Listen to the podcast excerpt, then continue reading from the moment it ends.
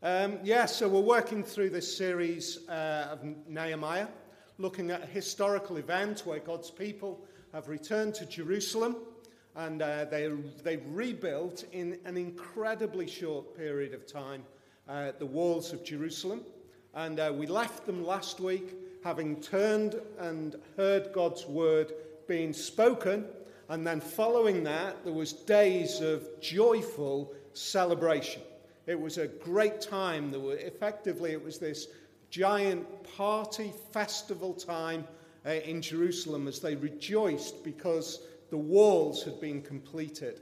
This symbol, this, this iconic picture uh, of the state of the Jewish people, the state of God's kingdom, had been restored, which is great news for them.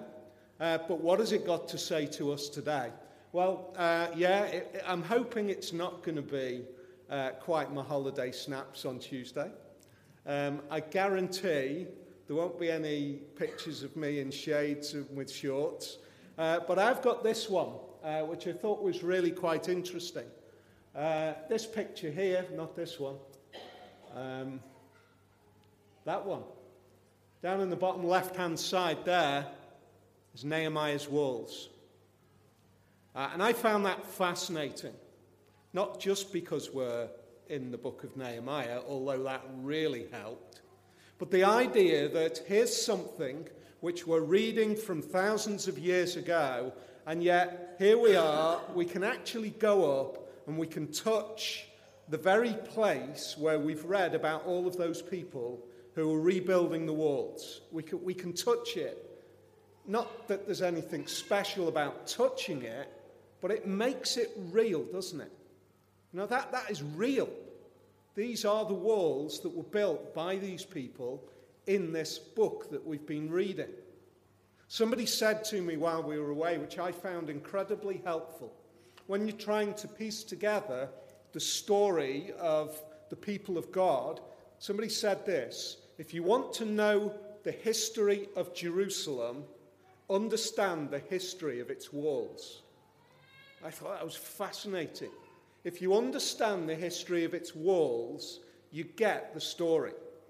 Because the story of the walls is, is fascinating. We're not going to cover it tonight. But I guess, in some sense, in God's provision, He's wanting us to understand our heritage. He's wanting un- us to understand how He's dealt with His people. And He's included in that understanding, understand its walls understand part of this story of my faithfulness to my people. That's what we've been singing about. So I guess the walls exist, the walls have been built, the word of God has been declared, the people have celebrated. That's all great news. But here's the question, which I guess we could have left last week How do the people respond? How do they respond to God's word? When they hear God speaking effectively through His Word, when they gather together, they're back in this place. They're actually attending in a way that they've never attended before in their city. How do they respond? Verse 1 of this chapter begins the journey. On the 24th day of the same month, the Israelites gathered together fasting and wearing sackcloth and putting dust on their heads. It's interesting that at the point where they've ended this joyful celebration, we break into this whole chapter of confession. And if we want to give a title over this whole chapter, I guess we could call it the confession. The confession of God's people before the Word of God before God speaking.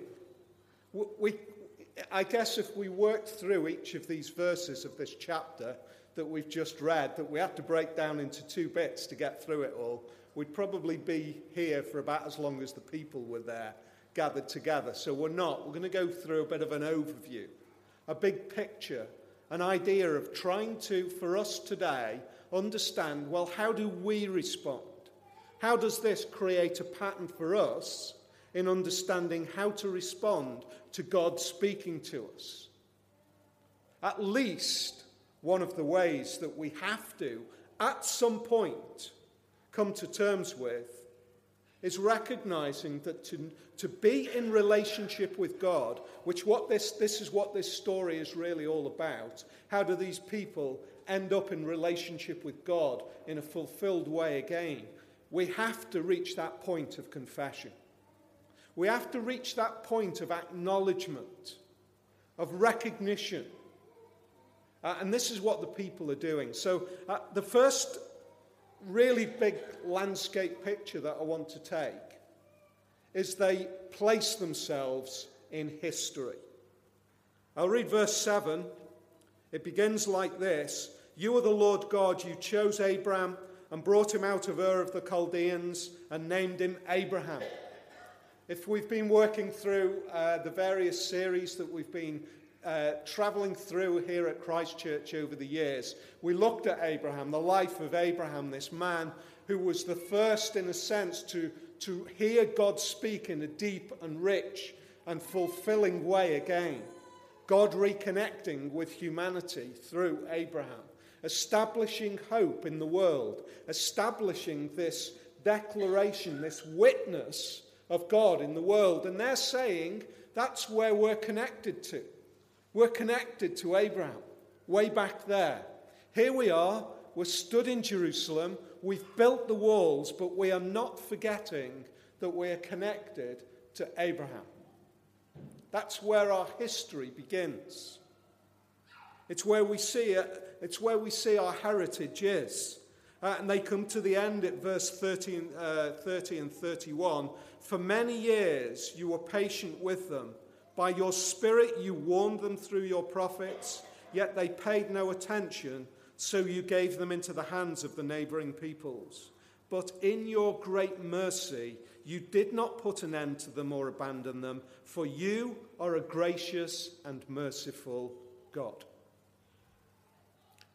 We could take a huge amount of time, and it's a great journey to look at the way in which God has dealt with his people in the Old Testament, how there is this continuing ebb and flow of their faithfulness, how they've been helped and cared for and restored, and how they've been brought back. And then once again, they end up in this place of despair because they've turned away from God.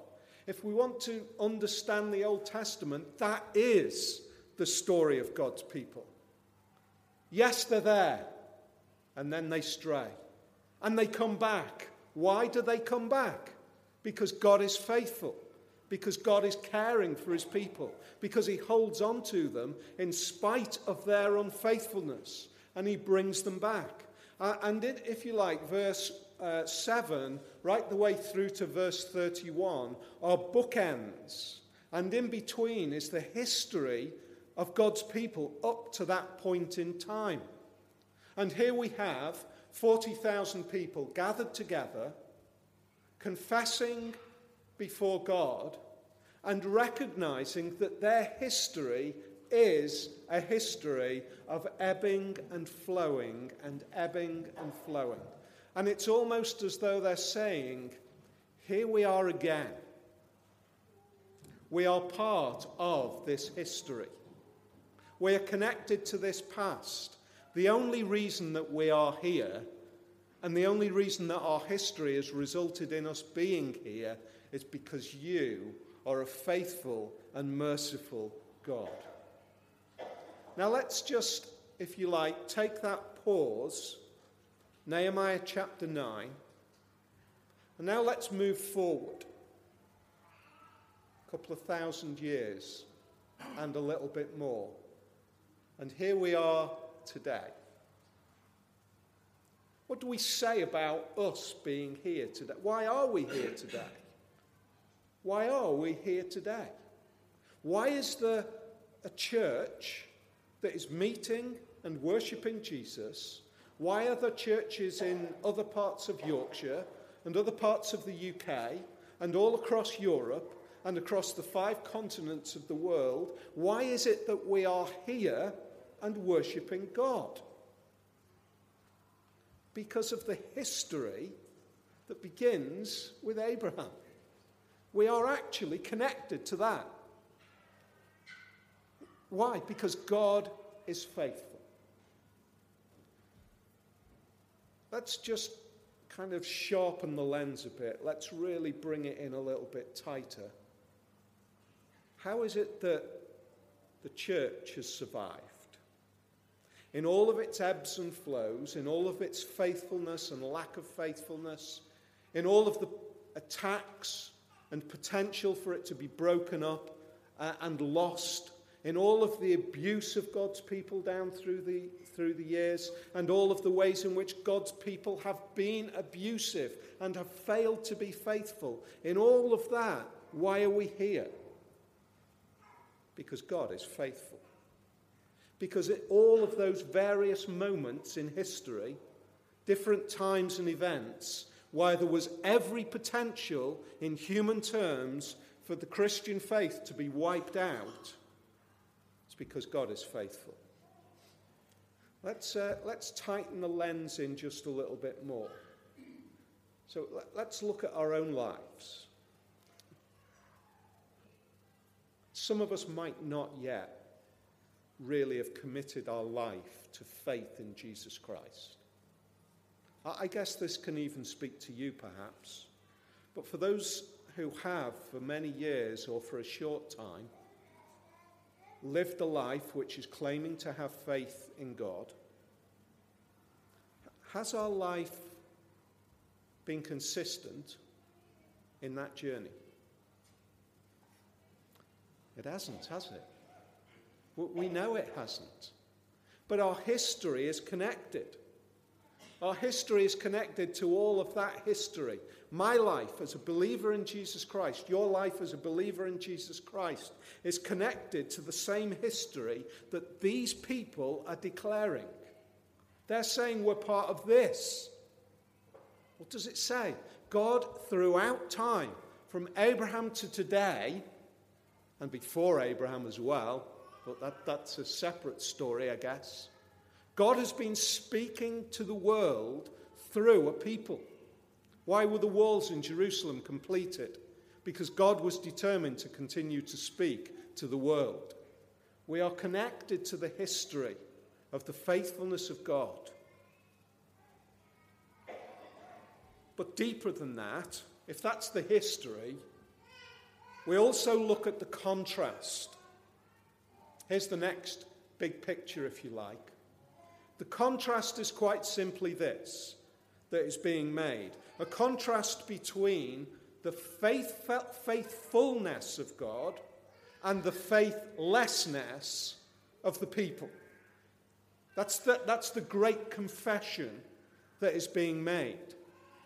When we look back, these people are saying, in our words that we use to make that confession, we are making a confession which declares all the time that you are faithful. And we are making a declaration again and again that we are faithless. So never let it be said in our confession that you have ever stepped back from us. It's always been us stepping back from you. Some of you might uh, know of the, the lovely little poem, uh, Footprints. I, I, I can't recite it off the top of my head, but the, the basic gist uh, of, the, of the poem is quite simply this. I looked and saw two, uh, two sets of footprints walking along in the sand. Uh, and I perceived that you were walking alongside me. But then there was only for a period of time one set of footsteps, footprints in the sand. Why did you leave me?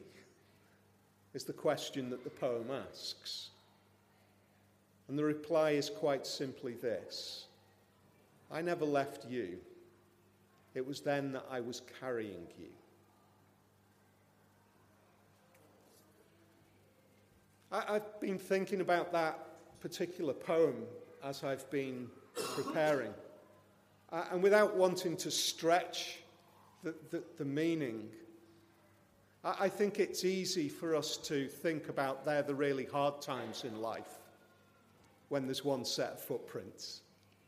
Well, yeah, that's true. God is with us when we're being carried. But I guess the reality is, in those tough times, we are deeply conscious of walking with God, aren't we? Deeply conscious. And I guess, in a sense, even though it doesn't feel like, we are walking. but there's many times when we know that we can look back and we can say, Do you know what? I was not walking then. I was straying off somewhere. I was away. I was distant. And yet, even then, God was carrying me. Even then, God was faithful to me. Look at the way they describe it. In verse 12, they recognize this. Talking about the, the time when they've been brought out of Egypt into the wilderness, by day you led them with a pillar of cloud, and by night with a pillar of fire to give them light on the way they were to take. Isn't God faithful in the wilderness to his people? And then later on in verse 17, but you are a forgiving God, gracious and compassionate, slow to anger and abounding in love. Therefore, you did not deserve them, even when they cast for themselves an image of a calf and said, This is your God who brought you out of Egypt, or when they committed awful blasphemies. Because of your great compassion, you did not abandon them in the wilderness. By day, the pillar of cloud did not fail to guide them on their path, nor the pillar of fire by night to shine on them the way they were to take. Isn't that remarkable? That the narrator deliberately recognizes, oh, isn't God faithful? When he first brings them out of Egypt, there's this pillar of fire during the uh, pillar of cloud and pillar of fire to guide them.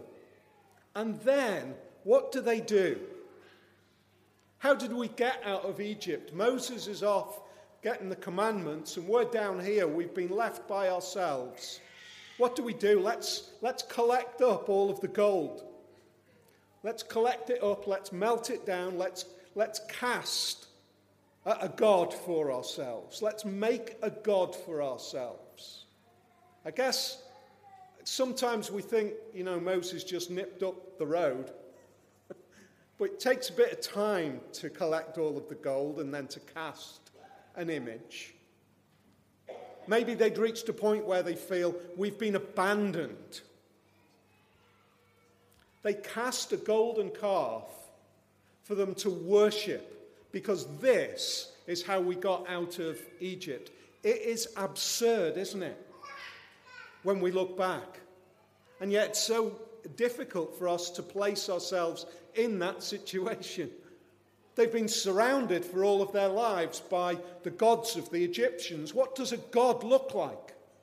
A god looks like a great big lump of gold or a lump of stone.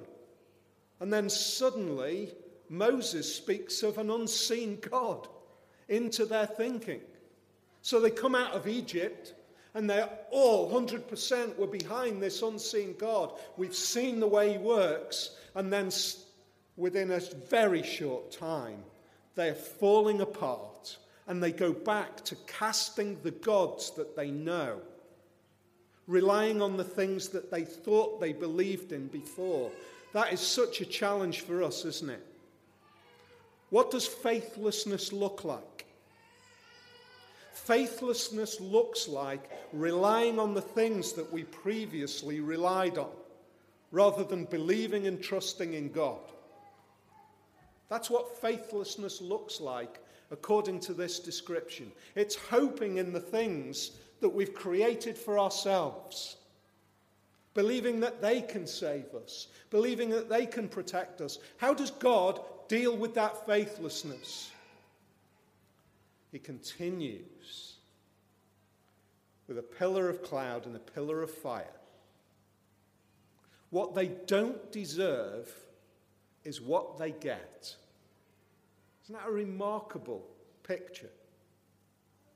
This, this whole confession is just filled with this constant picture. My constant disobedience compared with your constant faithfulness? If this is to speak into our situation today, that can feel initially quite challenging. Oh, we are, we are like this, aren't we?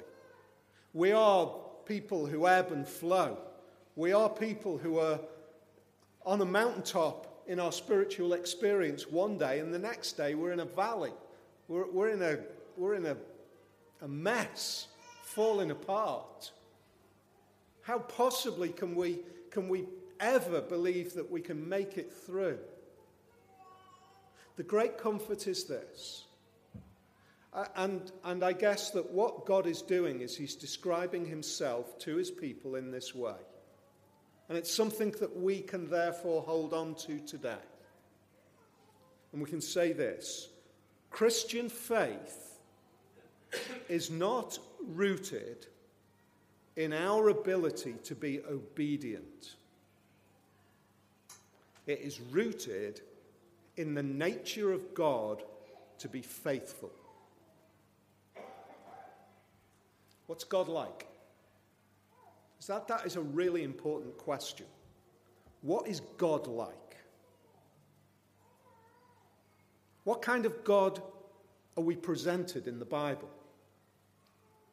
This is the kind of God that we're presented in the Bible. Presented with a God who makes some promises. And once those promises are made, he keeps them. And he says to his people, I'm going to bring you out of Egypt. I'm going to restore you. I'm going to give you a land. And I'm going to make you a nation more numerous than the stars. And there is every human possibility that that is not going to work, and yet God delivers it. Even when the people are faithless. It's a challenge for us if we believe that we can just live our lives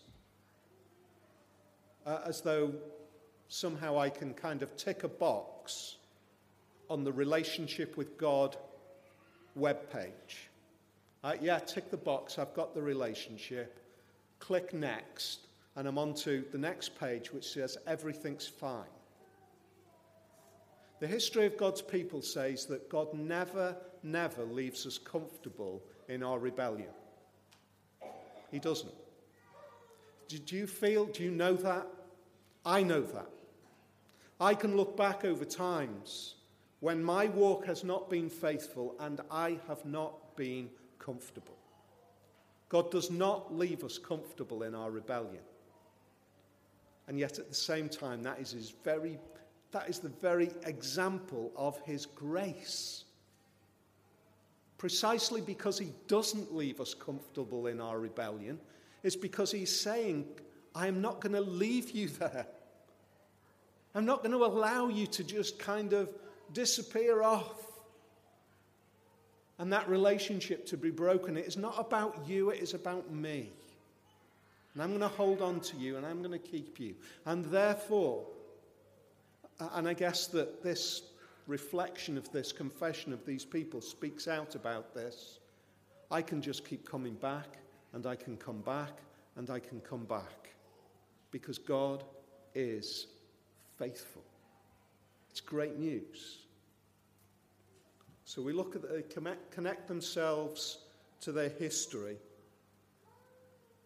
We look that they connect themselves to the faithfulness of God. But thirdly, they take on for themselves the faithfulness of the past. That's a remarkable little section. Verse 2 says this They stood in their places and confessed their sins and the sins of their ancestors. what? Why do I need to confess sins from the past that I haven't even committed? What, why, do, why do I have to do that? What's that got to do with it? How, how does that speak to us today? 40,000 people gathered together We confess the sins of, of our people in the wilderness when they, when they cast a golden calf. We confess that sin.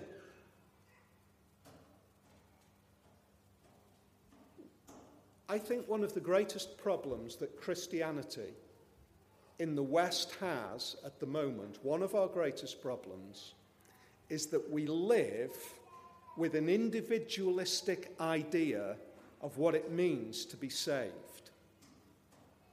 We are individualistic. Now, we've got to be clear here. Coming to faith in Jesus Christ is a personal thing. I come to faith as me. And when I come to faith as me, I become a part of one. That is our biggest problem, one of our biggest problems. We think that it's all about me, and then once I've become a Christian, then it continues to be all about me. And the reality is that the whole of the message of the New Testament is trying to impress upon us exactly what Nehemiah and the people are doing here. We recognize that we are part of a body. And when you save us, you save us past, you save us present. We are part of this continuous stream of the people of God who you save. And here we are today. And what are we? If we think that we are a set of individuals that get together once on a Sunday, if we think that we just happen to be a church here in this place, we are losing what it means to be part of the body of Jesus Christ. We, we come into this community. And, and the failures of this community we bear. I'll put it like this. Let me give you a description. One of the great challenges for the Christian faith in 21st century Western thinking, or I guess there's a problem with religion from the new atheists, with, with the tagline that everything, all the trouble in the world, boils down to religion. That's the first line. We could, we could think about that for a few minutes. I don't agree with it. I think the problem is what we are as people, not religion. We could, we'll pass that for now. But the next layer down is one of the problems is when you look back over the Christian faith, it's done some terrible things. How do we respond to that? I think the answer is this. In the same sort of spirit of Nehemiah, is yes, we confess the sins of God's people. There is no right in some of the atrocities that have been carried out in the name of Jesus. We confess the sins of our people. There's a terrible thing that has been done in the past. Many terrible things have been done in the past. But if it's all about God's faithfulness and it's not about our obedient performance, then isn't that the great hope? That those things can be realities. Father, we have not declared your name as a people faithfully. Forgive us for that. Why do we confess? What, what, what's part of the act of confession doing? Yes, it's naming it before God, but it's naming it before us as well, isn't it? It's saying simply, let's not go there. Let's not go there again. We were coming back from Liverpool yesterday. And um, don't know whether you saw it on the news. There was um, a bit of a bit of trouble outside Lime Street Station yesterday. all sorts of, uh, all sorts of police around with riot gear and, and all the rest of it. Uh, and basically, what had happened is a group of neo Nazis had decided to march in Manchester, but at the last minute, they'd changed their plans uh, and they travelled into Liverpool and they, they'd met in a pub just outside of Lime Street Station. And word had got around, and uh, there was an anti fascist league group who were facing uh, this neo Nazi group who were wanting to march from that pub down past St George's and down onto the, uh, the river front. Surrounded with police, riot shields, the lot. There was missiles being thrown and all sorts. But in amongst that group, yeah, there was definitely those that wanted conflict. There was definitely those that wanted to face it out. But there were a number of, I guess you would call them passive activists, who were simply holding up signs which said Nazi, never again. And I thought that's, re- that's really interesting, isn't it? In a sense, it's saying, yes, we've been there in the past and we're not going there again. That's at least part of what confession does, isn't it? By hiding it away from ourselves, we hide it away from the possibility of stating it, naming it, and saying, I'm not going to go there again. It's being honest before God and saying, That's who I am, and I'm not going to go there again. I don't want to go there again. Help me not to go there again. Jesus said it like this When you pray, say this Forgive us our debts. Forgive us our debts. He encouraged his people to pray together, to say together, Forgive us our debts, as we also have forgiven our debtors. 1 Corinthians chapter 12, Ephesians chapter 4, Ephesians chapter 5, Colossians chapter 1. Repeatedly, repeatedly, this picture that the church is one, a body. I find that so encouraging. I find that great news because the church is called to be all sorts of things. And I personally can't deliver even a fraction of what the church is called to be. Thank God, because I'm part of it, we deliver it together. There are some who are called to be evangelists. They're brilliant. They're, they're, they're just the kind of people that can just build a relationship with people. I can't do that. I, wish I could, but they can do it fantastically. Uh, and they build a relationship and they, they just proclaim the name of Jesus in a way which is so helpful, so simple, so engaging. They live it out. There are uh, acts of goodness and compassion and care for the wider community that are being done by this body of which I am part of. And by that very act, we are together being the completion of what the church is called to be. It's great news so we appropriate it. And yet, this confession also fills us with a little bit of trepidation because it is backwards and forwards, it's up and down. We deliver it, we fail, we deliver it, we fail, we deliver it, we fail. What's been built is the walls of the, temple, of the city. The temple's been re established. Sacrifices once again been re established now in Jerusalem. I don't know whether you know, but most of the celebration of, sa- of sacrifices in the Old Testament, the majority of it is sacrifices of joy and feasting and celebration.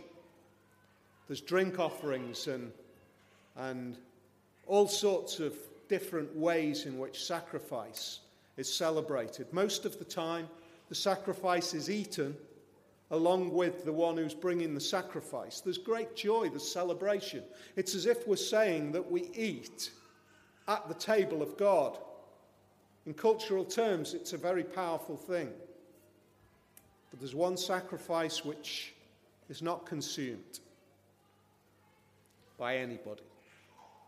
It's the scapegoat, the sacrifice of atonement.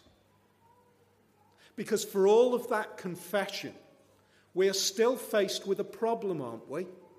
I can name it, I can declare it before God, and what does that do for God? What does God do with that confession? Does He say, it doesn't matter, it's okay, it's all right, I know that, I know that now you've confessed it, we can move forward? If He did that, He would lose part of who He is. He is a merciful God, but He's also a just God. He can't just make, magically make the offense disappear. It would not be just to do that. And yet, what is now re established in Jerusalem, what it prepares us for, is a sacrifice which gives us hope in confession. It's a sacrifice which says that when you come to me and confess your sin, I'll punish that sin. I'll punish it. All of that will be taken, and I will deal with that sin in that sacrifice. The scapegoat was a fascinating moment in the wilderness. It was a, it was a lamb that was sent out into the wilderness, sent outside of the camp. And it carried the sins of the people on it. Jerusalem's now built, isn't it? The city is now completed. And every sacrifice from this moment on continues to occur only within the city walls until one sacrifice. The sacrifice is Jesus, who was actually sacrificed outside of the city put out from the people, which makes confession possible for us today.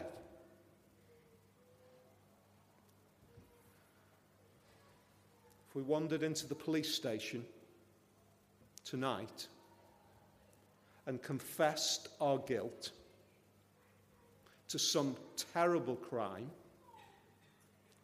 we would bear the price.